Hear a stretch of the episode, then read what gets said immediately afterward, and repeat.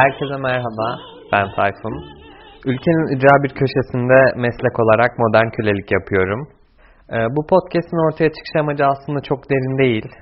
Kısaca bahsedecek olursam şöyle ki, hepimiz bir yerlerde bir şeyler tüketmeyi seviyoruz. Online alışveriş sitelerinden asla çıkmıyoruz. AVM'lerde indirim olunca beyin görmüş zombi gibi oralara koşuyoruz. O AVM'lerden çıkarken elimizde karton bardakta kahvelerimiz asla eksik olmuyor. Kimimiz harcadığımız mesailerde varımızı yoğumuzu ortaya koyuyoruz. Kimimiz ise boş zaman geçirmekten aşırı zevk alıyor. Ben de bu tüketim çılgınlığı içinde eğer bir şeyler üretmezsem kendim kaybedeceğimi düşündüm ve üretime geçtim. Aslında bu podcast'in hikayesi bundan ibaret. Bu podcast'te katılımcılar anonim olacak ve bu yayında her şey konuşulacak. O zaman algılarınız açıksa içimden geldi başlıyor. Keyifli dinlemeler. Bu bölüm tetikleyici ögeler içermektedir. Politik doğruculuk farklı dil, din, kültür ve cinsiyetten kişileri incitmemek amacıyla özenle kullanılan ifade, düşünce ve uygulamaları tanımlamak amacıyla kullanılan bir terimdir. Herkese 8. bölümden selam sevgili dinleyenler. Ee, bugün hayatımızın bir o kadar içinde olduğu kadar aslında bir o kadar da uzak olduğumuz bir kavramı ele alacağız. Öncelikle konuğumu tanıyayım. Yanımda Lal var. Selam Lal. Selam canım. Neden Lal ismini seçtin? Konuşabildiğimiz ancak birbirimizi anlamadığımız bir toplumda yaşıyoruz. Bazen tüm bunları göz önünde bulundurduğumuzda tüm söylediklerimiz boşu gidiyor gibi hissediyorum. Bu yüzden Lal ismini seçtim. Ee, tamam o zaman şöyle bir giriş yapalım. Toplumun standartlarına göre dezavantajlı özelliklere sahip herhangi bir bireye ya da herhangi bir kitleye hitap ederken kullandığımız dilin incitici olmamasına biraz özen göstermemiz gerekiyor. İşte bu dezavantajlı özellikleri ne, neler kapsıyor diye sayacak olursak bu dil olabilir, din, milliyet, ırk, cinsiyet kimliği, cinsel yönelim, etnik köken, toplumsal statü bir sürü bir sürü örnek sayabiliriz. Ee, bu bireyler eğer toplum standartlarına göre azınlıkta veya daha dezavantajlı konumdaysa iletişim esnasında kullanacağımız kelimeleri böyle ister istemez daha dikkatli seçmemiz gerekiyor. İşte belki farkında, belki de farkında olmadığımız bu dile ya da bu davranışa politik doğruculuk diyoruz. Ee, bugün de Lal politik doğruculuğun iyisiyle kötüsüyle biraz konuşacağız. Evet Lal, aslında politik doğruculuk çok çok yeni bir kavram. Yani Türkçe'ye bile yeni girdi diyebilirim. Bize politik doğruculuğun şöyle tarihçesini, kökenini biraz anlatır mısın? Anlatayım.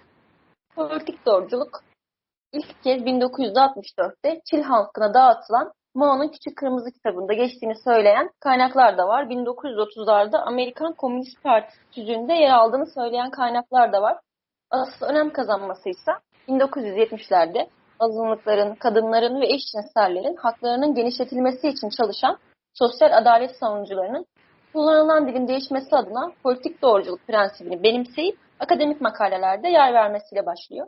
Akademik çalışmalardan üniversitelerde öğrenciler arasında, gazete ve dergilerde yer bulmasıyla halk arasında konuşulmaya başlıyor.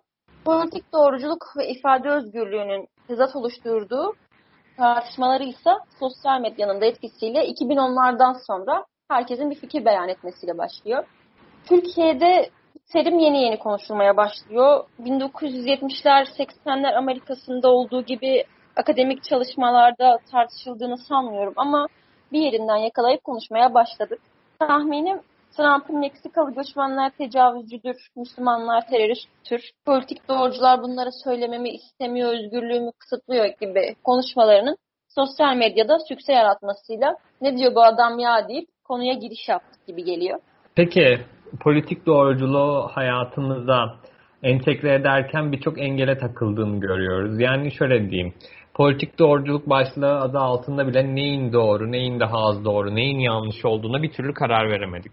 Mesela örnek vereyim İngilizce'deki negro kelimesi siyahi bireyler için kullanılan bir kelime ve bu kelime aslında ilk olarak sömürgecilik döneminde sömürgeci ülkelere köle olarak getirilen siyah bireyler için kullanılmış.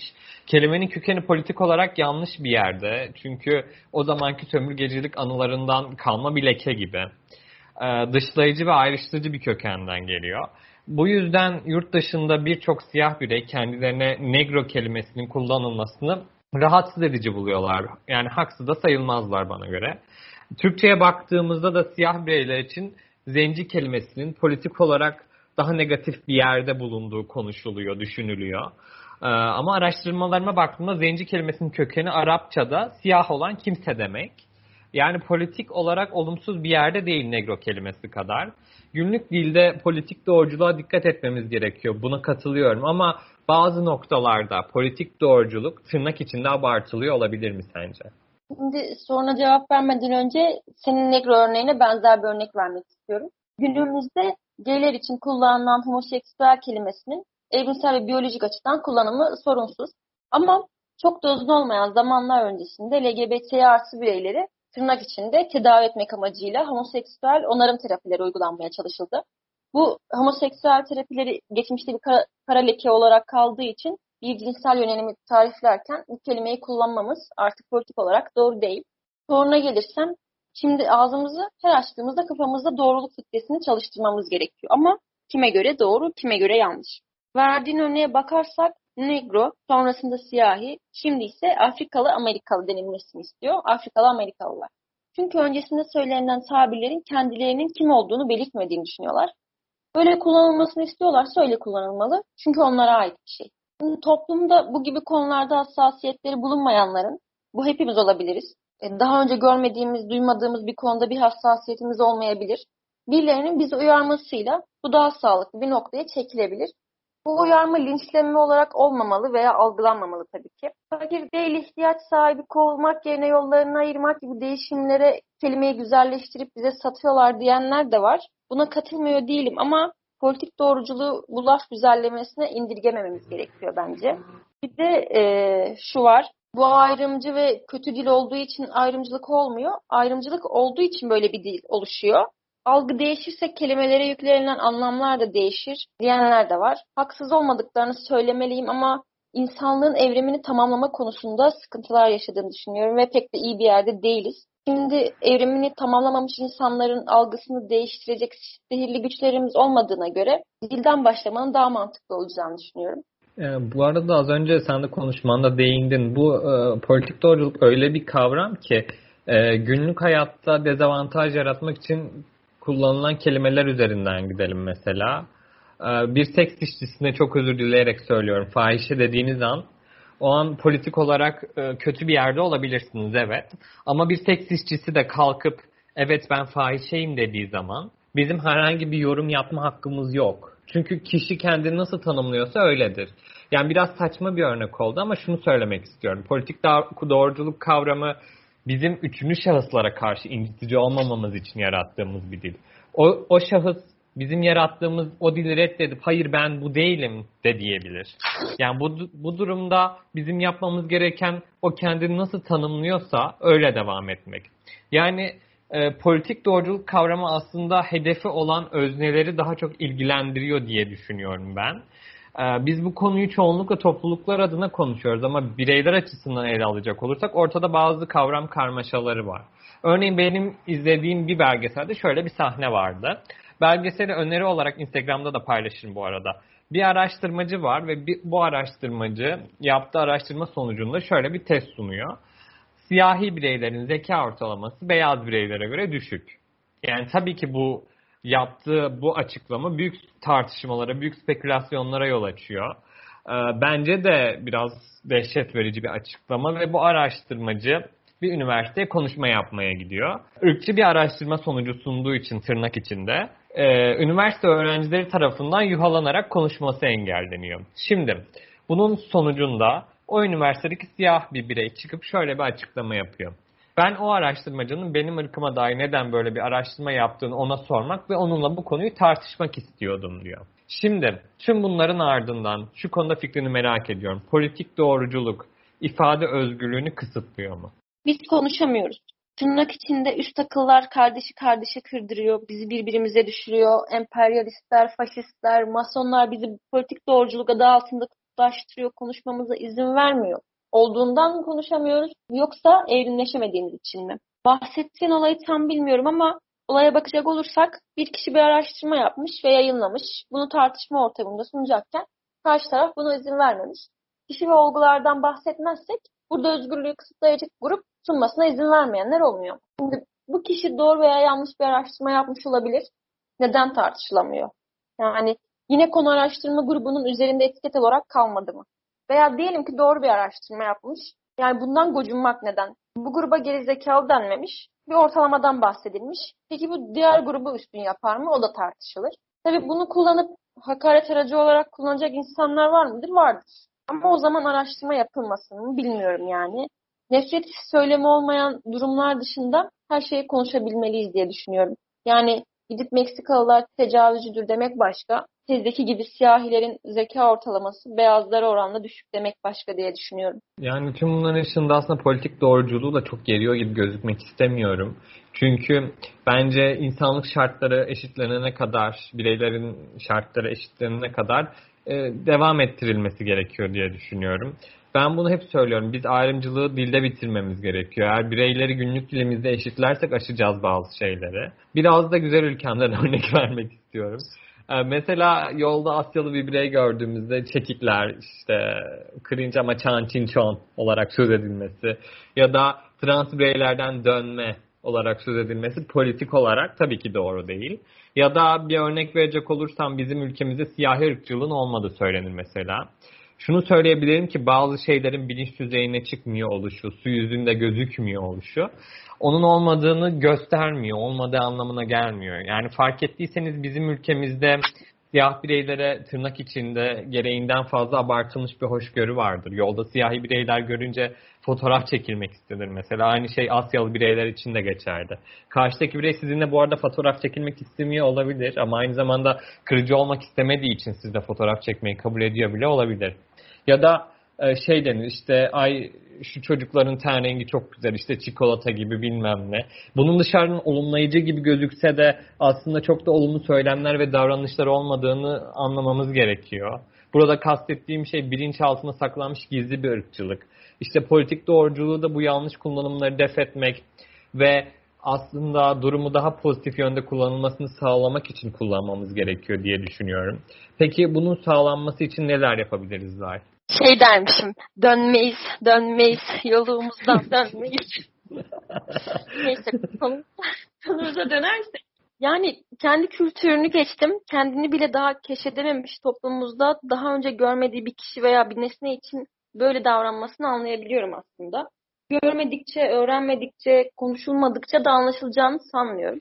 Rahatsız olduklarını tabii söylemeleri gerektiği de düşünüyorum. Başka bir örnek vereyim. Bir canlı yayında Mustafa Topaloğlu Bülent Ersoy'a ısrarla Bülent Bey demeye devam ediyor. Bülent Ersoy da canlı yayına katılıp hanım diyeceksin, beğensen de beğenmesen de hanım diyeceksin sözleriyle haklı olarak azarlıyor. Uyarılmazsa bir kadına bey denilmeye devam edilir. Konuşmak, öğrenmek, öğretmek gerek. Hmm, peki değinmek istediğim bir nokta daha var. Önceki ABD Başkanı Donald Trump koronavirüs, koronavirüs ile ilgili açıklama yapacağı zaman sürekli Çin virüsü, Wuhan virüsü gibi tamlamalar kullanıyordu. Bunun sonucunda da Çin-Amerikan Sivil Haklar Koalisyonu da yaptığım araştırmaya göre Donald Trump'a 22.9 milyonluk bir dava açmış. Hatta bunun ardından Dünya Sağlık Örgütü de hastalıkları ırklara ve etnik kökenlere bağdaştırmadan, etiketlemelerden, stigmalardan uzak durmamız yönünde bir açıklama yaptı. Bu yaşanılan olay aslında tamamıyla politik doğruculuğun özeti gibi. Şimdi olaya bir de empati temelli bakarsak yani hani daha da sığlaştırırsak Türkiye'de böyle bir salgın hastalık yayıldığında herhangi bir siyasi figürün çıkıp da Türkiye virüsü, İstanbul virüsü, Türk virüsü tarzında açıklamalar yapıyor oluşu küçük düşürücü olabilir. Dünyayı böylesine etkisi altına almış birçok ölüme ve kalıcı tekerlere neden olmuş bir salgının bir millete, bir ırka atfediliyor oluşu, hele hele bunu güçlü bir siyasi figürün yapıyor oluşu üzücü gerçekten. Ve buna sadece büyük sivil toplum kuruluşları değil dünyanın birçok yerinden tepkiler yağdı. Sosyal medyada bir sürü hashtagler açıldı. İşte bir sürü linç düzenlendi. Yani buna dayanarak yavaş yavaş da sona yaklaşırken şunu sormak istiyorum. Politik doğruculuk bu linç kültürünü besliyor olabilir mi? Hmm, bu söylediğimiz tüm örneklere bakarsak kötü niyetli bir kişi Çin için virüs sizin yüzünüzden çıktı. İşte Wuhan virüsü derse işte Müslümanlar teröristtir derse, tartışılamayan bir konuyu ucundan yakalayan biri siyahililerin zekaları düşük diye bir araştırma yayınlanmış derse, biri sırf kendi kabul etmediği için cinsiyet kimliği kadın olan birine bey demeye devam ederse, diğer kötü niyetli kişiler de bunu içselleştirip küçük düşürmek için nefret söyleminde bulunabilir. Bunun önüne geçmek için birileri de bunun yanlış olduğunu dile getirecektir. E, bu iki grup arasında da özellikle sosyal medyada e, linç yarışı başlayacaktır. Ama bu nefret söylemlerinin sessiz kalınmaması gerektiğini düşünüyorum. Yani linç kültürünü onaylamıyorum. İnsanlar otobako linç yer oldu. Ama politik doğruculukta yanlış bir tutumdan dolayı oluşan bir kavga var ve e, bazı şeylerin mücadelesi verilmeli diye düşünüyorum. Ee, ben e, bu sosyal medyada politik doğruculuğun biraz linç kültürünü beslediğini düşünüyorum. Mesela Trump'ın bu denli linç yemesinin aslında insanların da zihninde evet bu Çin virüsü değil ve bu söylem ırkçı bir söylem şeklinde ışıklar yakabilir. Ama adaletin sosyal medyada aradığı, arandığı toplumlarda da linç kültürünün bence pozitif bir yönü var diye düşünüyorum. Yani hukukun işlemediği anlarda o ilkel linç kültürünün bazı beyinlerde kıvılcıma yol açtığını ve adalet arayışında böyle birazcık daha değerli olduğunu düşünüyorum. Tabii bu kastettiğim linç kültürü hukuksal konulardaki linç kültüründen bahsediyorum. Bu influencer linçlerinden bahsetmiyorum. Oralara girersek zaten oho. Yani ben sosyal medyayı pek kullanan biri değilim. Tüm linçlere vakıf olamıyorum ama duyup şaşırdığım bazen kime hak vereceğimi bilemediğim konular oluyor. Bilemiyorum yani. yani. Evet. Evet bazen bir şeyleri savunurken e, kendini istemediğim bir konumda bulabiliyorum. Herkes bulabiliyor. E, peki kapatmadan önce bilinçaltını ya da bilinç düzeyinde toplum tarafından negatif yere çekilen kitleleri tırnak içinde daha görünebilir kılmak için politik doğruculuğu günlük yaşantımızın bazı alanlarına entegre etmemiz gerekiyor mu acaba diyebilir miyiz? Yani entegre etmemiz gerekiyor diyebilir miyiz? Yani e, politik doğruculuk aslında iç yüzünde neler var? Sahte bir argüman mı? Daha çok kutuplaştırma oluşturabilecek veya bazı şeyleri sözde sorun halinden çıkartıp sorumluluğu üstümüzden atmamızı sağlayan vicdan rahatlatıcımız mı bilmiyorum. Ama politik doğruculuk benim için eski zamanların bize getirdiği tatsız durumların iyileşmesini sağlayacak aktivizmdir. Doğruculuğu anlamayacak kişilerin en azından davranışlarını ya da sözlerini değiştirmesini sağlamak, ayrımcı kişilerin sözlerini değiştirmeye çalışarak bu konuyu bir gün içselleştireceklerine dair duyulan inançtır. Önce kendimizin iyi vicdanlı ve bilgili olmasını sağlar. Sonra çevremizin gelişmesini sağlayarak her, her alanda doğruyu buluruz. Umarım buluruz. Ben de umarım doğruyu buluruz diyorum ve bugün yanımda olduğun için çok teşekkürler Lal. Asıl ben teşekkür ederim. O zaman bir sonraki bölümde görüşmek üzere.